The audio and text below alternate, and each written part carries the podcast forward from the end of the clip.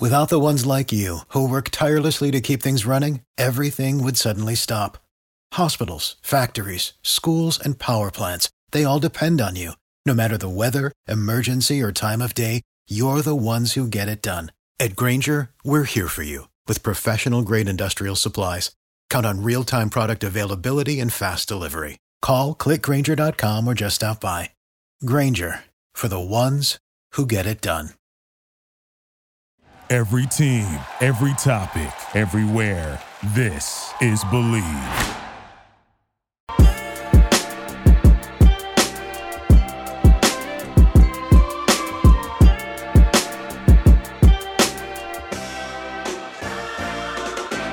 What's up, everyone, and welcome to another edition of Bleav in Falcons. I'm your host, Will McFadden. Joining me today, you know him, of course, is former Falcons fullback Ovie Mughelli, and we have a special guest. It is Aaron Freeman of Locked On Falcons, a great podcast that I highly recommend everybody check out.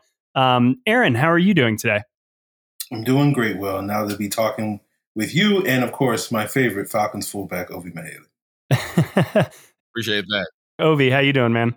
I'm good. I, I, know it was like me and Mike Cox, like right there, neck and neck. So I, I appreciate you choosing me. crowded room.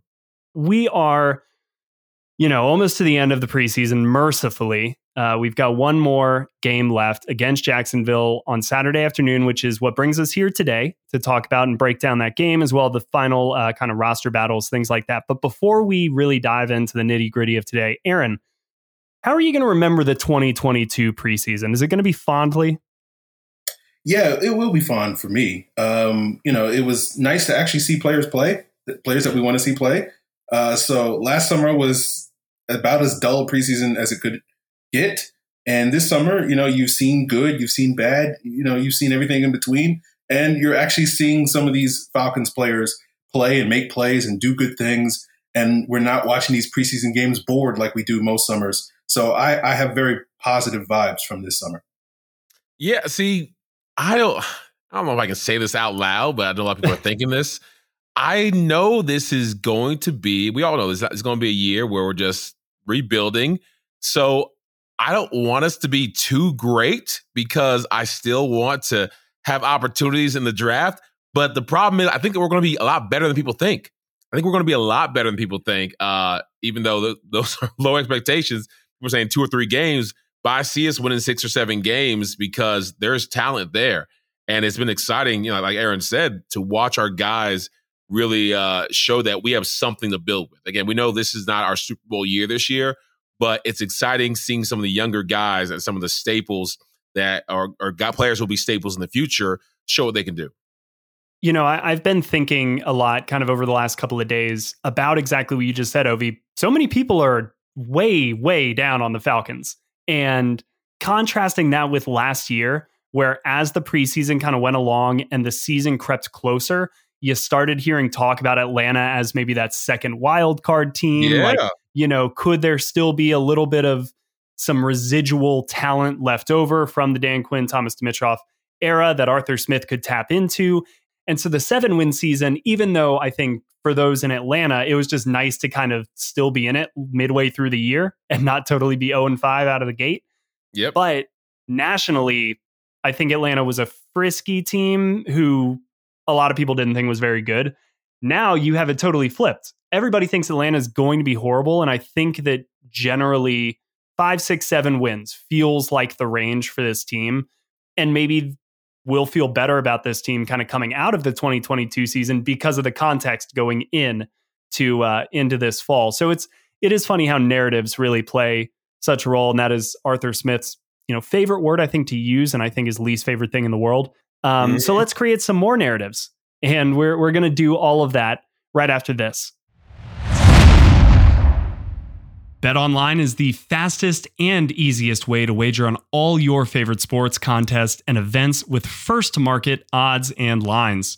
Find reviews and news for every league, including the NFL, Major League Baseball, NBA, NHL, combat sports like MMA and boxing, esports like video games, obviously, and even golf. Winner Live Tour, PGA, probably both. BetOnline continues to be the top online resource for all your sports information from live in-game betting, props, and futures. Head to BetOnline today or use your mobile device to join and make your first sports bet. Use our promo code BLEAV50, that's B L E A V 50, to receive your 50% welcome bonus on your first deposit. Bet online, where the game starts. All right. Um, Ovie, let's start with you here. Deion Jones made his return to practice on Wednesday. I was there, saw him. He looks like Deion Jones, but he was most notably running with kind of like the third and fourth string linebackers. Uh, mm-hmm. and, and they didn't do a ton of 11 on 11. Uh, on Wednesday, it was mostly like red zone and, and low red zone drills, but he was in there and Skelly, just kind of third, fourth team linebacker.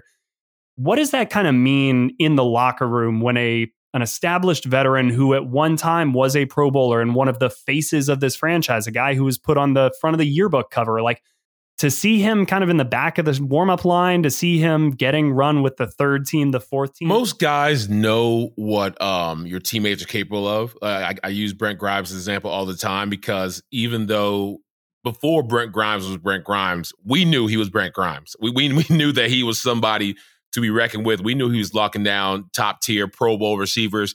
We knew he wasn't going to the practice squad for long, and uh, it was uh, a thing where the respect was there, no matter where you were on the depth chart, because if you can ball, you can ball. Deion Jones can ball, and uh, you know, granted, the systems and some injuries and you know different things have kept him from playing at his best in the last couple of years, or at least where he was when him and Foye were uh, you know, you know Mario and Luigi, peanut butter and jelly. They were you know uh, jamming and just ha- ma- making headlines. He's not there. It hasn't been there for a while, but he still has that talent. So I don't think you know players are looking at him and saying that you know, dang, you know, the mighty has fallen or he's not uh, the guy he used to be. I think everyone still respects him for what he can do because he can still do it, and he has to be put in the right position. And plus, he has to. Um, I think make sure mentally he doesn't throw himself out of his own game.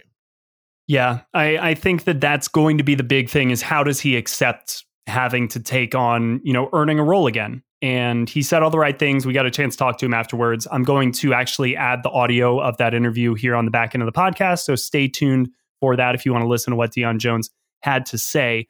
Um, but Aaron, what do you think about the Falcons seemingly making him earn his way back into meaningful snaps for this team and kind of learn and grow from it. Yeah, I, I, don't know what the situation is with Deion Jones because when you look at their offseason moves, it feels like the team was well prepared to move on from him mm-hmm. Uh, mm-hmm. And, and added the pieces that they would necessarily need to do so. And then for him, you know, that injury kind of, I guess, potentially derailing trade talks if if if the various rumors are true. Um, and then sort of now that they're welcoming him back into the fold to see what he can provide and presumably off the bench. Um, and you you kind of wonder, given that Deion Jones has got paid a lot of money, as you say, Will has been kind of the face of the franchise. You know, is that a role that he's comfortable with to to be a guy that you know some weeks might get like five snaps a game? Um, or to have to carve out a role on special teams if he's not going to be a starter, uh, which is typical for you know non-starting linebackers. Um, I I don't know if, if Deion Jones is comfortable with that. I don't know if he should be comfortable with that. He's played a lot of good football, uh, you know, over the last six years, and so you know, it, part of you wonders, does he think there are greener pastures elsewhere? And part of you wonders, does he feel you know compelled to to try to earn it back and to prove people that you know um, that have been very critical of his performances these last couple of years that you know there's still a lot of good football left in the tank. I can tell you, Aaron, um, from being almost that, I know from being in that position, the year after my injury, I came back and I was in mini camp with the Falcons, and they had drafted uh, Bradie Ewing, whatever that guy's uh, the bum's name was, the bum Rocco, he's a bum. Uh, they Ooh. drafted my replacement, and yeah, I was like, I, I, was a little bit insulted. I was like, I'm the best gosh darn fullback in the NFC and NFL, if you ask me. And I had a small injury, but I came back. I'm showing you guys a mini camp. I'm the guy. I consider asking for a trade, say, hey, there, there are greener pastures, but I more so want to show that runt, show Thomas Dimitroff, show you know um, Mike Smith, and, and my, my, see the thing, my teammates already knew. Michael Turner already knew I was better than Bradie Ewing. Jerious Norwood knew I was better than Bradie Ewing. All the defensive linebackers, who I used to uh, Sean Weatherspoon, everybody else was like, "Oh, why they drafted football?" I say, "I don't know. I guess I'm too expensive." Deion Jones wants to make his name known again in Atlanta. That's his first choice. This is just from a, a football point of view. But um, I, I know that if they don't give him a chance to do that, it's going to be frustrating. If they don't give him a solid, clean chance to show that he still has it and could be the guy in Atlanta, then absolutely he's going to be wanting to trade. I do think that, you know, having kind of observed him in the locker room over the last few years, he's not one that loves the spotlight. He's not always, he doesn't love the media attention. He's not, you know, a huge guy. You know, Grady, I will always give a lot of credit, win or lose. You can tell he doesn't love it, but he stands there and he and he answers the questions. Deion will stand there and answer the questions, but it's even a little more clear that he, he doesn't love that extra mm. attention. He may be a type of guy who, when you allow him to just focus on ball and just kind of not be one of the guys mentioned as your defensive star when it was Grady and Deion before it was, you know, AJ was here or whatever. It was really just kind of those two guys. Um, maybe he does a lot better in in a little bit of a role where he just can focus on football and he can actually really really have a tangible goal in mind and see progress. So we're all hoping for for Deion. Last last question, Aaron. Do you how much do you think he'll play on Saturday? And should he play a lot, or should they, you know, kind of use that time to see guys that they have less actual NFL tape on? I would be surprised if they played him on Saturday just because he has like two days of practice. And, you know, I, I know he's a professional. He can do that. But you, you, it's kind of a, a, quick ramp up when you've been basically been rehabbing for you know two three months uh, to to get on the field, especially when you're trying to go out there and, and, show the world that you still got it. You know, you may want to sort of pump the brakes on that. So I'm actually not expecting him to play on Saturday. I, I could certainly be wrong on that. Um, and so I, I, think this is an opportunity for the Falcons to see more of Troy Andersen and, and some of these other reserve players like Nate Landman and Dorian Etheridge to see what they can uh, contribute. We we know what Deion Jones is. He doesn't necessarily have to go out there and, and show it to us in the third quarter against the Jacksonville Jaguars. Mm-hmm. Can't wait for Troy Andersen. Troy Andersen, my man. He is a guy that I want him to prove me wrong. Uh, Aaron, me, and uh, Will have uh, actually just me. I, have I've talked extensively about Troy Andersen maybe not being the best pick for us because we had other UGA, you know, established stalwarts in the defense that I thought would have been a perfect fit for uh, the Falcons. But you know, hey, I've been wrong before. Not not often, but I've been wrong before. So I, I really want to see Troy get a one-handed interception. You know, blow a, a, a fullback's you know helmet off. I want to see him do something amazing to help me and probably a lot of other fans understand why he was drafted. But hey, it's uh it's part of the football world. You got to prove yourself to be uh given that respect. Ovie will not be pleased until Troy Andersen goes full Aaron Donald and is shown yes. with two opposing Dual teams' wielding. helmets in his hands, just ready to take him on. I, I That's what something. Ovie is looking forward to. high standards, high standards for my linebackers. Yes. Before we get into kind of more of the game, just real quick, want to note that the Falcons today did waive um, offensive tackle Rick Leonard, which I don't think is a huge surprise. Didn't have a great game um, against the Jets or uh, sorry, apologize. Um, yeah, no, against the Jets. Sorry, yeah. Um, and then they signed tight end Tucker Fisk, who was with the team originally and was part of the initial roster cuts. Anything notable about that move to you guys, or we think this is just you know a tight end who knows this offense because he spent a good bit of camp in it, and they've got one more preseason game. They need a body that that they want to put out there my takeaway from it is John Fitzpatrick, who, who missed some days of practice this week, is probably not healthy enough to play. So they need right. somebody that they want to run out there in the second half of, of, this upcoming game rather than having to play, you know, all the guys ahead of high on the depth chart and risk yeah. injury uh, to those guys, you know, playing in the fourth quarter of a preseason game. Um, the Rick Leonard release is not surprising given that he had a, a very rough outing against the Jets, but it does kind of leave the Falcons a little thin at that tackle position. Um, I know Jermaine Ifedi is kind of the guy, but you know, it, has been interesting given out throughout his career. He has never really played on the left side of the offensive line. Um, and so you don't necessarily have a proven backup behind Jake Matthews in that regard. They have two undrafted free agents in, in Leroy Watson, who's a converted tight end, and Tyler Vrabel, uh, who did play left tackle at Boston College, has been playing exclusively right tackle for the most part in the preseason. So it makes me wonder if the Falcons are may look to shore up that tackle depth when final cuts are made as part of the scouring the waiver wire.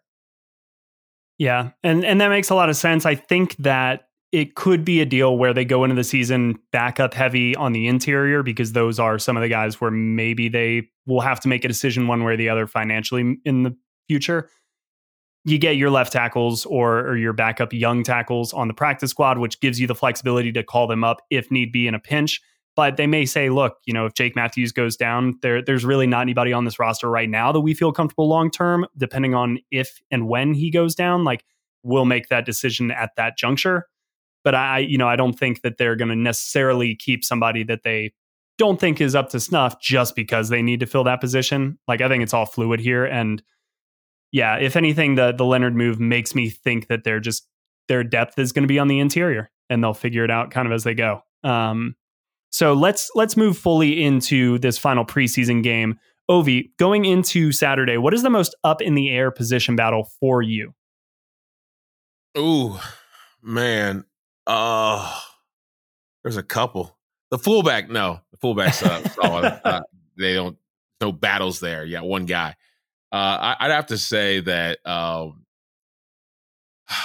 the interior offensive line, you know, eh, eh, you mentioned some of those guys who are, are fighting for uh, positioning. And with all the time and energy and the picks we spent there, and still knowing that Matt Ryan left here be one of the most sacked quarterbacks in, in his tenure, uh, it, it's something that is you got to fix it. We, we absolutely have to fix it. So, uh, being the offensive guy, I take pride in making sure that the quarterback stays clean. And I think the Falcons are are really looking at some of the interior offensive linemen to find the right guy for them.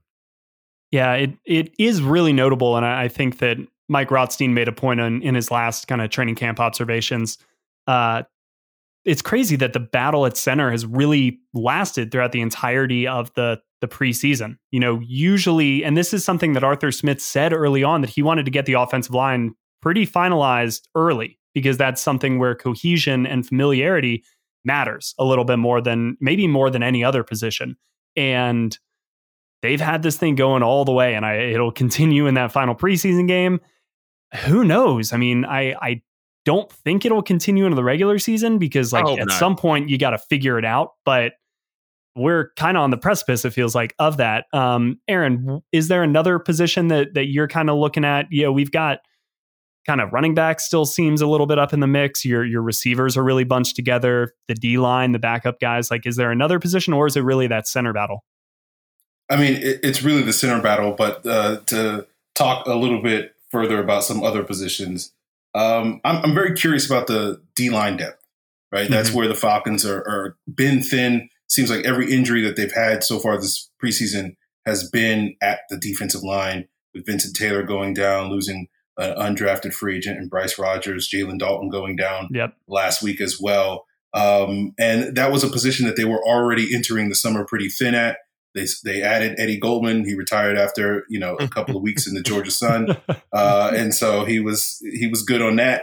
And um, it leaves you sort of wondering, okay, are some of these guys going to emerge? I, I've liked what I've seen from Timmy Horne and Abdullah Anderson and Nick Thurman, but I don't know if they're going to give you enough that you need uh, to really feel good about that position uh, moving forward. So Uh, it's been a position I've been expecting all summer long that the Falcons would address. Uh, you know, again on the waiver wire next week when final cuts are made. But I'm eager to see if if one of these guys can come out and and really have that sort of breakout, standout performance. That's like, okay, that guy definitely is going to be not just a guy that you just you know stash on the back end of your depth chart, but a guy that can say he's going to contribute on Sundays. So uh, I'm, I'm still kind of waiting for that moment. We we got brief glimpses of that. You know, the Timmy mm-hmm. Horne uh, fumble recovery and, and, and those things um, in earlier in the preseason. But like, I want to see that guy go out there and dominate, you know, the, the third string Jaguars offensive line.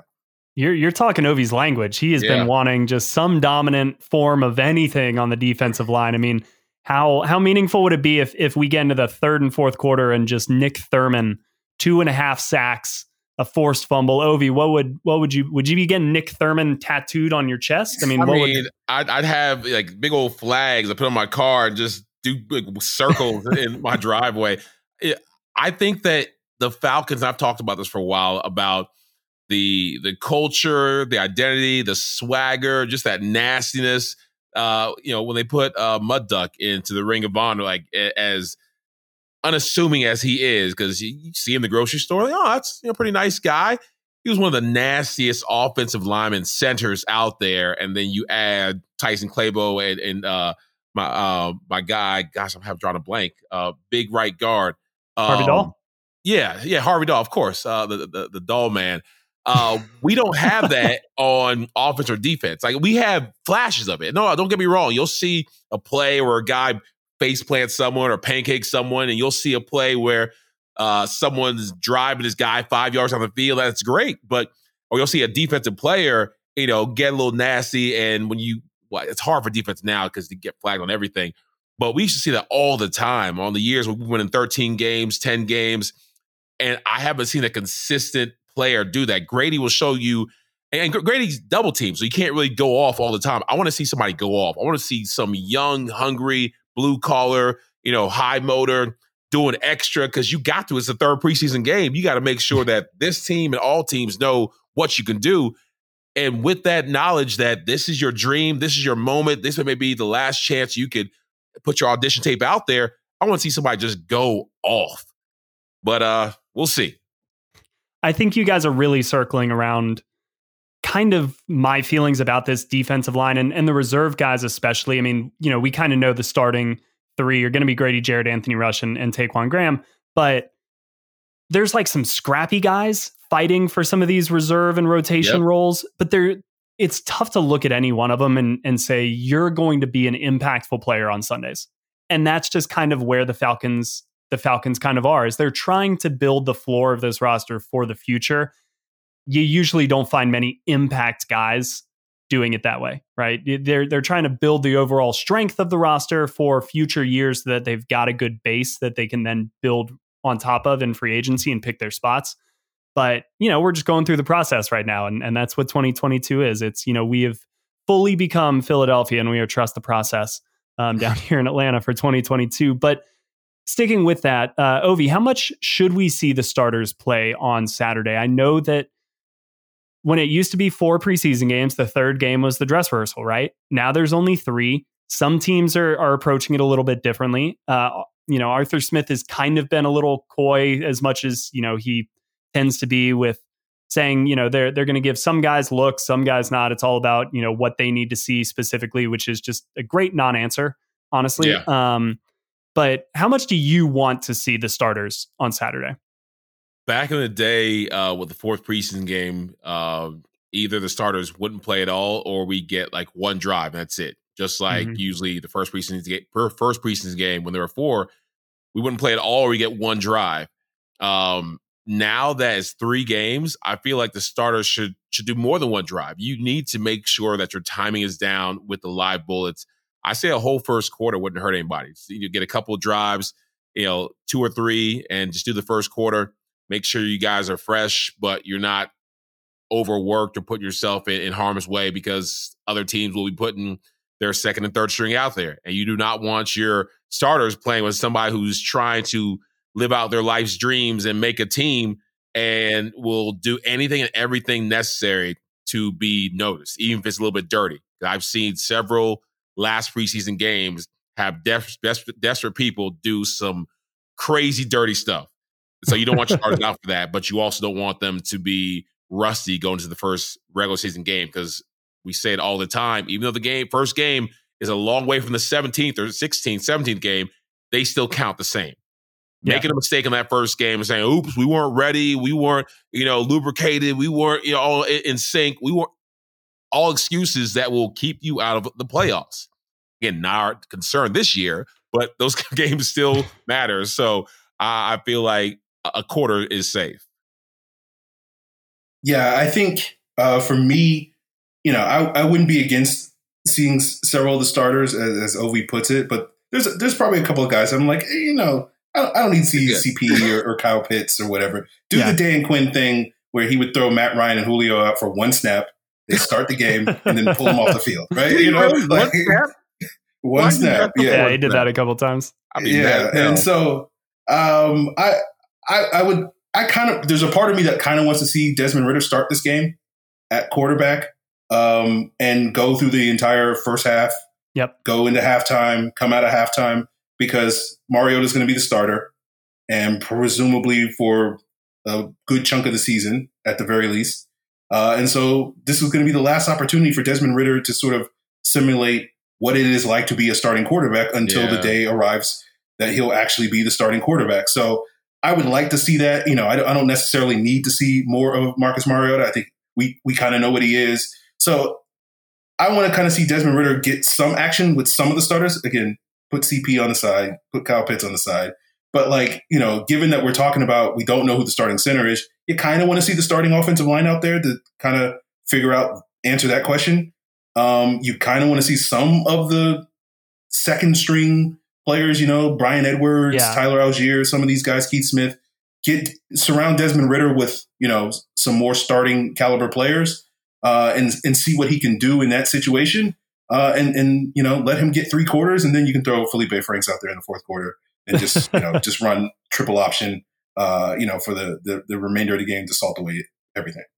I, I absolutely love that idea of, of starting Desmond Ridder because, frankly, I thought they would do that in the second game um, because it really does, I think, benefit everybody to see him in that in that kind of role. The big issue and knock, I think, at Cincinnati was that he had a tendency to really start games flat and you know miss a lot of his targets in the first quarter, and then he would kind of get into a rhythm and get going, and then he was great. And it was Desmond Ridder is is good, and he's leading us to the playoff and all that good stuff.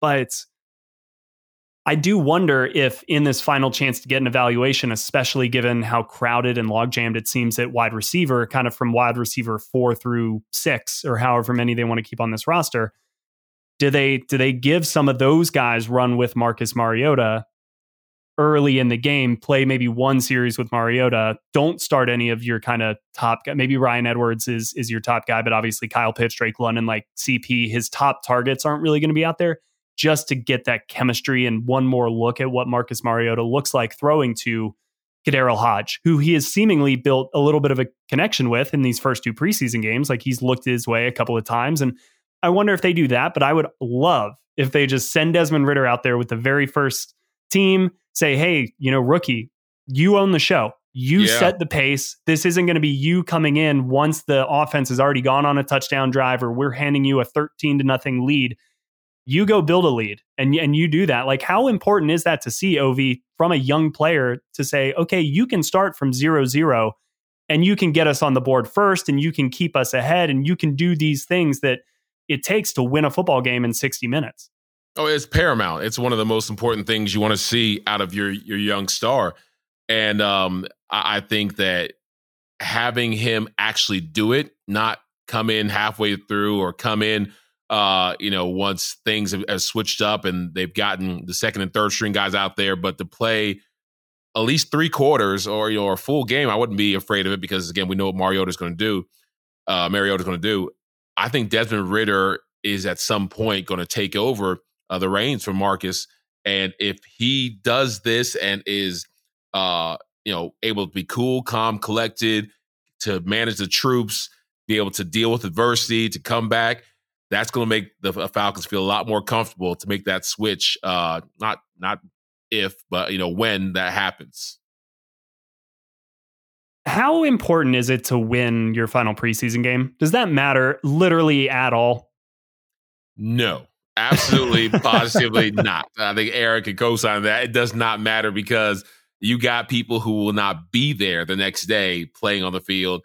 And granted, they're playing for their lives, but they're also playing for other teams, and so they're they're not really playing as a team. They're playing as individuals. They're playing as you know people who are trying to get that sack or get that interception to jump that route. You know, to to not get the first down, but you want to go get a touchdown. So it's not going to be rep- representative of uh, how things really are for your team. Last main topic for for the game, and I'm so excited for the preseason to be over and us to actually talk about like Real game football. strategies, like real football. Like how does the run defense stack up against you know Christian McCaffrey or what? Like you know actual meaningful things. Because I'm making all these outlines and it's just like roster Doesn't matter. battles. Cool. Let's talk about roster battles for 25 minutes. You know, like that's the only thing there is to talk about. Um, but Aaron, Jared Bernhardt started this training camp kind of as the fun story. You know, the really prolific college lacrosse player who had a great one season um, playing quarterback uh, in his lone year of college football. Comes as an undrafted free agent. Made the game winning catch in the first preseason game, three catches, 67 yards, leads the team in the second one. He has kind of slowly been creeping into more training camp drills, things like that. He's been really productive throughout all of camp. Is there a shot that he has to make this roster with another good game on Saturday? And if there is, what does he need to do in your mind to kind of lock up one of these 53 man roster spots? Yeah, he's he's definitely got a shot. Um, I think he'll need to have a really good game as a receiver, um, which will basically force the Falcons' hand to be like, "Hey, this guy's not going to clear waivers if we cut him to put him on the practice squad. So we're just going to keep him on the roster for a matter of time, so that we can make sure that you know everybody else has filled all their wide receiver needs, and they're not going to scoop him up uh, off the street." Um, I think the real key for Jared Bernhardt is to have a clear cut role on special teams. Like we Mhm. know he's not going to necessarily be the top dog in, in the receiver room. Um, and I think it's interesting that they've been working him as the personal protector on the punt team uh, in the second halves of all these preseason games. And like if you know, Erik Harris has been the primary guy in, the, in those situations, and we know Erik Harris isn't going anywhere. Um, you know, I thought we might see a little bit more of Avery Williams in that role this summer, but so far we haven't really seen him.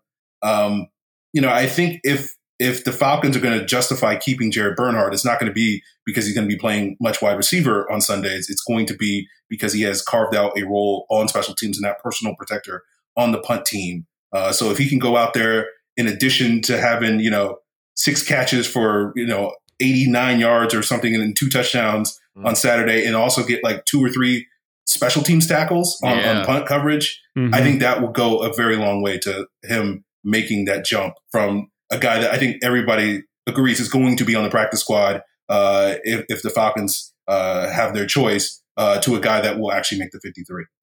Yeah, so basically he needs to go off. He just needs to go off, have a bananas game. And it'd be fun. Like, uh, you know, I'm going to the, to this game. A lot of Falcons fans. This is the only home game, so we're a lot of people are going to this game. There so I, I can't wait to be there in person and watch to see what he does because I, I I'm, I'm an underdog guy. I'm rooting for the guys who um, probably are right there on the bubble on the edge, and, and he's one of those guys. So it'd be it'd be nice to watch him go off and live out some NFL dreams.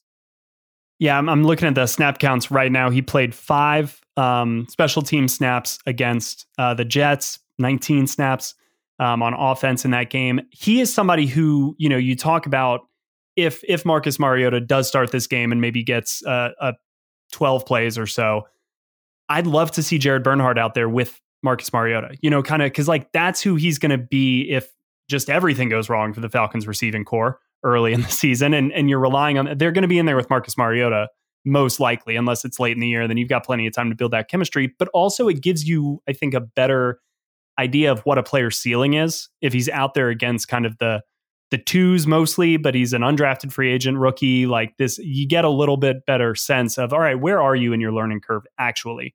And he's kind of passed every test so far. Like if Hard Knocks was in Atlanta this year, he would be Mr. Hard Knock. Like they would rename the show the Jared Bernhardt Hour. Like it, they would just be all over this dude. And he is the type of player that I think should play a lot in this game because it, unless he's Aaron, let's go down this rabbit hole a little bit because Matt Gono is the last player who the Falcons, you know, it seemed like he was a practice squad lock kind of when they drafted him, that they ended up putting on the 53 man roster because they were afraid other teams were going to poach him from their practice squad. That, there was kind of that buzz about him already around the league.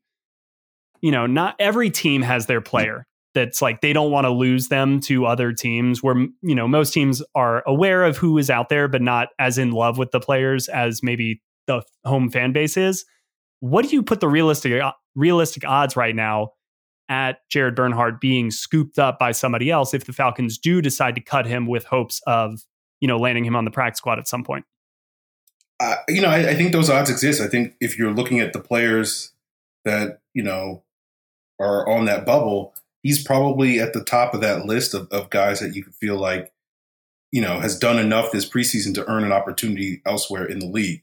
Um, I don't think the odds are super, super high like that. And I think part of that, you know, w- when we compare it to like Matt Gono, where we know there is a dearth of good quality tackle depth in the NFL. Right. There just aren't that many good offensive linemen you know, wide receivers, no offense to them, but they, they kind of grow on trees, right? So it's not hard to, to, you know, you, you open up your cupboard and, and there's a wide receiver there just waiting, just throw him the ball, that sort of thing. So I, I don't think um, Jared Bernhardt is, people are going to be knocking down his door to be like, we got to get this guy so that we can start him. But um, I do think, you know, as of today, the, the odds are pretty good that someone will scoop him up. And obviously, if he has a great game on Sunday or Saturday and goes off, as always said, um, you know, those odds go up.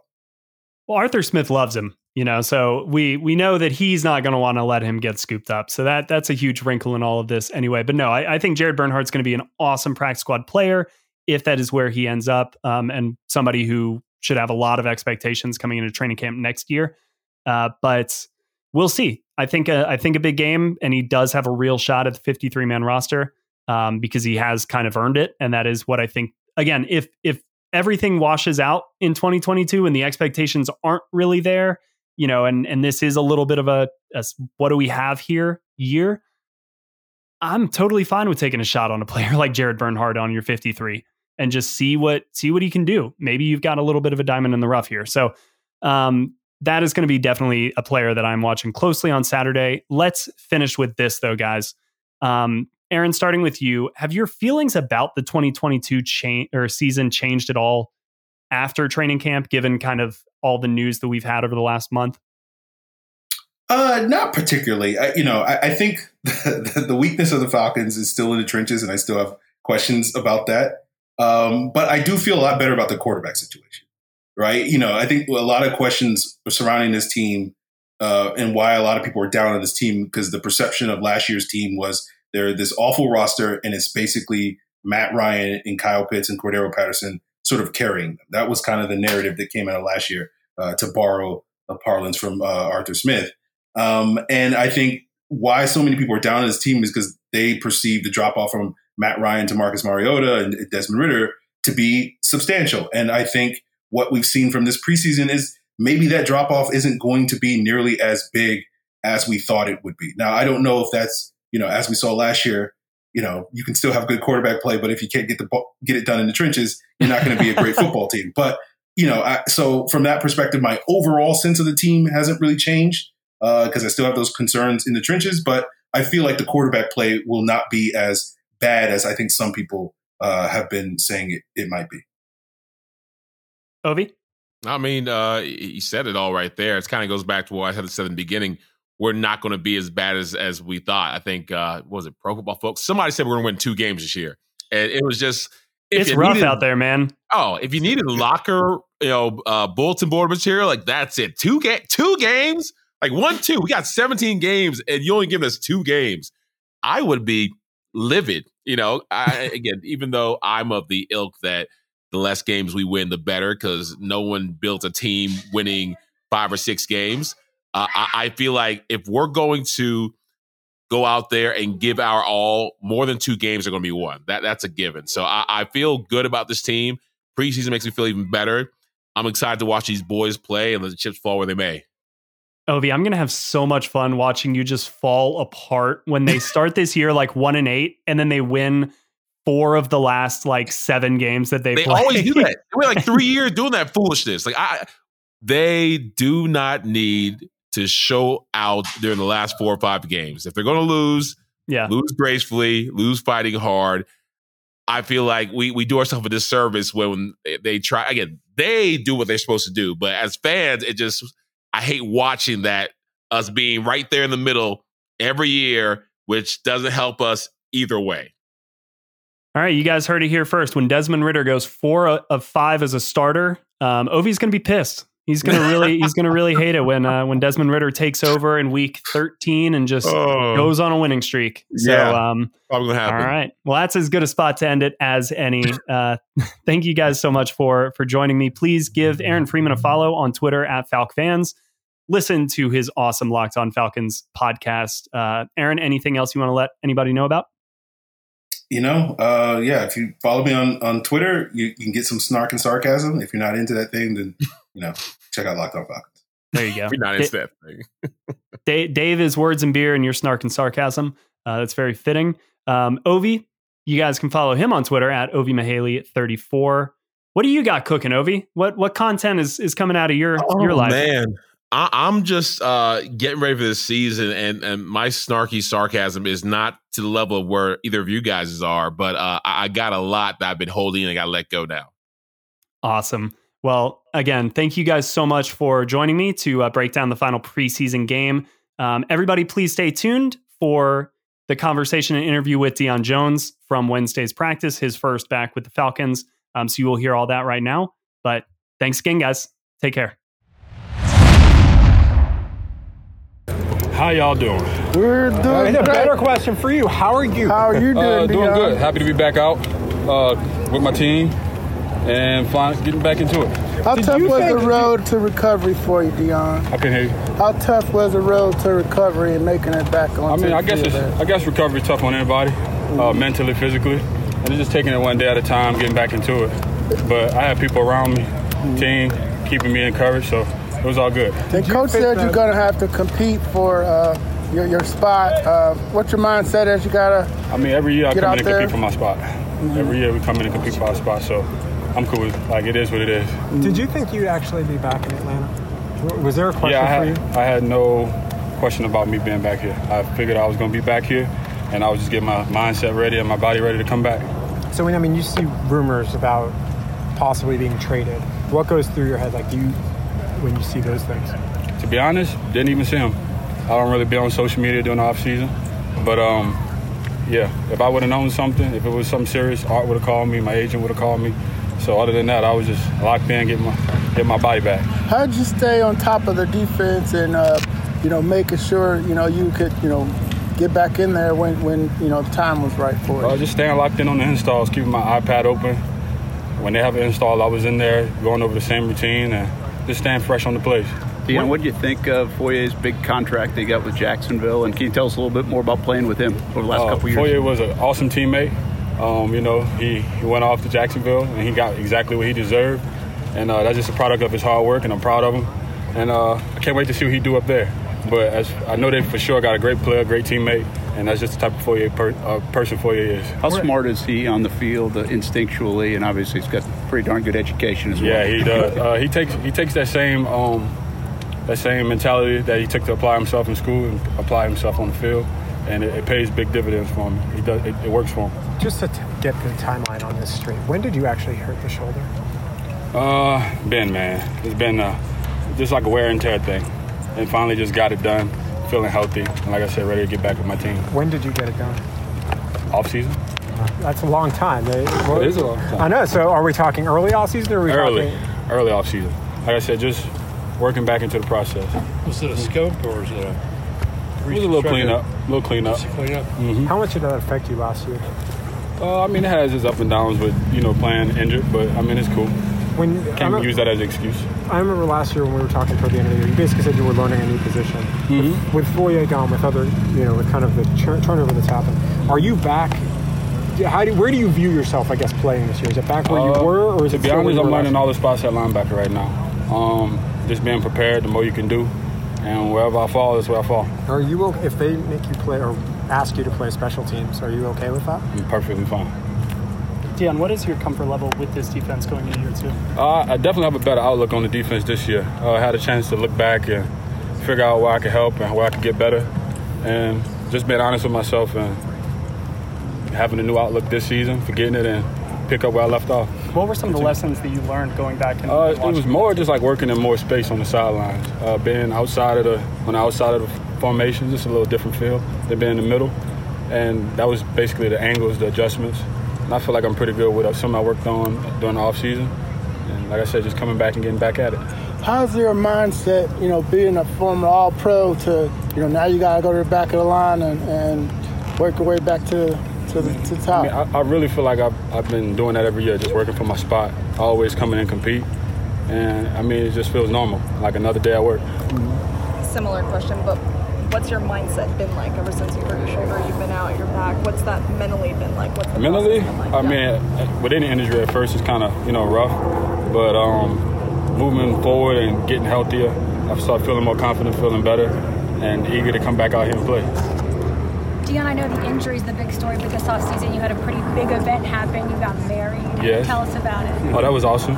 Uh, I enjoyed every bit of it. And um, I got a wonderful wife. And like I said, um, just constantly doing great things over the offseason and feeling better about myself and just ready to move forward into the season. How does it feel just to be back, you know, back with your Bro, awesome. I couldn't wait to get back out here. Uh, feel the energy, uh, fly around with my teammates hit them talking. You know, it's just the little things in ball that we kind of take uh, for granted and getting back out here and just being in the atmosphere was great. Did you think you would get back before the end of camp? Like, what was the, what was the reality? I mean, I was just taking it one day at a time. Uh, I had hopes on getting back soon, and um, I mean, I feel like this is a great time. What's it like stepping into the middle of camp with a lot of new faces, obviously, on this team? Uh, while I was over on the side, I got to learn a lot of new faces. uh, uh, just take, like I said, as soon as I came on, on, on campus, just learning everybody one day at a time, trying to figure out where they're from, who they are, and I, it's, it's, still a process. Um, still kind of like missing a couple names, but I feel like uh, I'm on the right path to you know getting to learn my teammates and moving forward for this season. You asking for name tags or something? Huh? You asking for name tags? Nah, face ID. Did you need a few plays to feel that energy hitting somebody again after so Oh, long? I couldn't wait for that play. Uh, I was kind of wait, hoping it happened early. It happened today. Happened a couple times. Like I said, just knocking a little rust off and getting back into the groove of things and having fun with what I'm doing, doing what I do. For the first day back for you to be a joint practice, how beneficial is that that you're getting to face somebody else day one? Oh, that was fun. Um, I missed I missed the first uh, one with the Jets, and uh, I'm glad I got to get in one. This is my second year doing a joint practice. Definitely wanted to get another one under my belt. What do you like about it? Um, just uh, new faces, new faces to compete with, uh, new scheme. You know, just constantly crafting and not seeing the same thing every day. Are you hoping to get some action Saturday? We'll see. Like I said, just taking it a day at a time, working and progressing. How close? I mean, how close to normal? Not maybe. How close to normal do you think you are? How close to where you want to be? I'm close. I'm close. Like I said, just it's just a process of just getting back into the groove. So is it, ju- it's fully just shaking rust off, or is there still some stuff with the shoulder that you're like shaking eh? rust off? Deion, it looks like you've added a little bit of muscle this offseason. Was that by design? Uh, I think I thought I did that every off season. but uh, yeah, um, I think it's just the the other arm filling out a little bit more, and me uh, me feeling healthier, and like I said, just ready to get back to ball. Was it that or was it for the wedding days? A little bit of both. and, and also, I mean, you look at all of the guys who had big contracts on the la- with from the last staff. Mhm. A lot of them move on. A couple guys get extended. When all that's happening, and kind of nothing happens with you. What goes through your head when you're seeing all those guys either move on or? I am very excited for those guys. Like anytime someone gets paid or another opportunity, it's always a plus in my book. And I feel like once once we're here and we ball together, we ball brothers for life. So I mean, I see them on the other side, wherever. I mean, it's still love. I meant just for your for your own situation when you're like everybody's kind of getting res- resolution, I guess, and you're not. I thought I was getting resolution. I don't know. Are you? Yeah, I'm great. Okay. Yeah, I'm great. So like I said, when I see my boys doing good, I'm I'm even happier. Anything else? Deion, you did say that you know you had a lot of time to observe and, and learn names, and obviously, but what's impressed you from the outside looking in on this defense so far? Outside looking in, um, I just like the way uh, we're growing as a defense. Uh, last year, um, you know, Dean uh, added a couple new things this year, and watching them how they play out and how they work out, I'm really excited to get in there and start, you know, using these tools and, like I said, getting better with just progressing the defense, getting better. Cool. Thanks, Deion. Thank you all for listening to today's episode, which is presented by Bet Online. Um, we've got a busy few days coming up on the podcast, so I'm going to do a little housekeeping and just give you guys some some expectations of uh, what's to come. So we will have the final uh, pregame warm up of the preseason dropping uh, shortly before today's Falcons Jags game. Uh, after the game, we will have a Falcons Jags recap, uh, breaking down you know the final preseason game, how that could uh, impact roster cuts, which are coming up um, next Tuesday, and you know get into kind of all of the fallout from uh, the final preseason game. On Monday, you can expect a fantasy football oriented episode. Uh, so anybody who is thinking about drafting any Falcons players or, you know, wants uh, a few names to really keep an eye on, I had a wonderful conversation with Danny Kelly of The Ringer, who really, really knows his stuff um, and is somebody that I admire uh, greatly in kind of the fantasy football field. So definitely want to check that one out before any of your drafts. Um, then Tuesday morning, before the 53 man roster cuts, uh, I will have kind of my official 53 man roster prediction uh, and what I expect to, you know, happen. Obviously, this is bound to be wrong, um, but it's going to be fun exercise and and just me highlighting a little bit of, of players who I think deserve a roster spot and and why, and you know maybe the outcome of any battles or things like that. So be on the lookout. And then after roster cuts um, are made, they must be made by 4 p.m. on Tuesday. I will sit down with Josh Kendall of The Athletic to kind of break down, react, um, analyze the final 53 man roster. Um, it may not be 53. The Falcons may decide to cut additional guys and, and look to pick some players up on waiver. So, Josh and I will dive into all of that uh, whenever kind of he's got a moment after after writing all the pieces, things like that. So be on the lookout for that either Tuesday evening or first thing Wednesday morning, um, and that will be kind of our reaction to the official end of really the preseason. So, thank you guys again for tuning in to today's episode. I hope you will continue to check out the feed um, for the remainder of the preseason and on into the season when the real action starts. Um, and so, please pass along the podcast if you enjoy it. Let everybody know where they can find us, which is wherever they listen to their podcasts. Um, get excited for the last preseason game because that means that the regular season is right around the corner. Um, I'm excited. I hope you guys are as well. And as always, take care.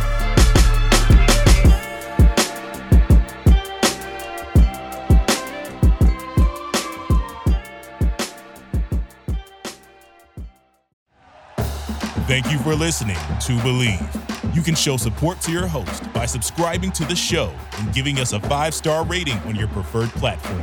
Check us out at Bleav.com and search for B L E A V on YouTube.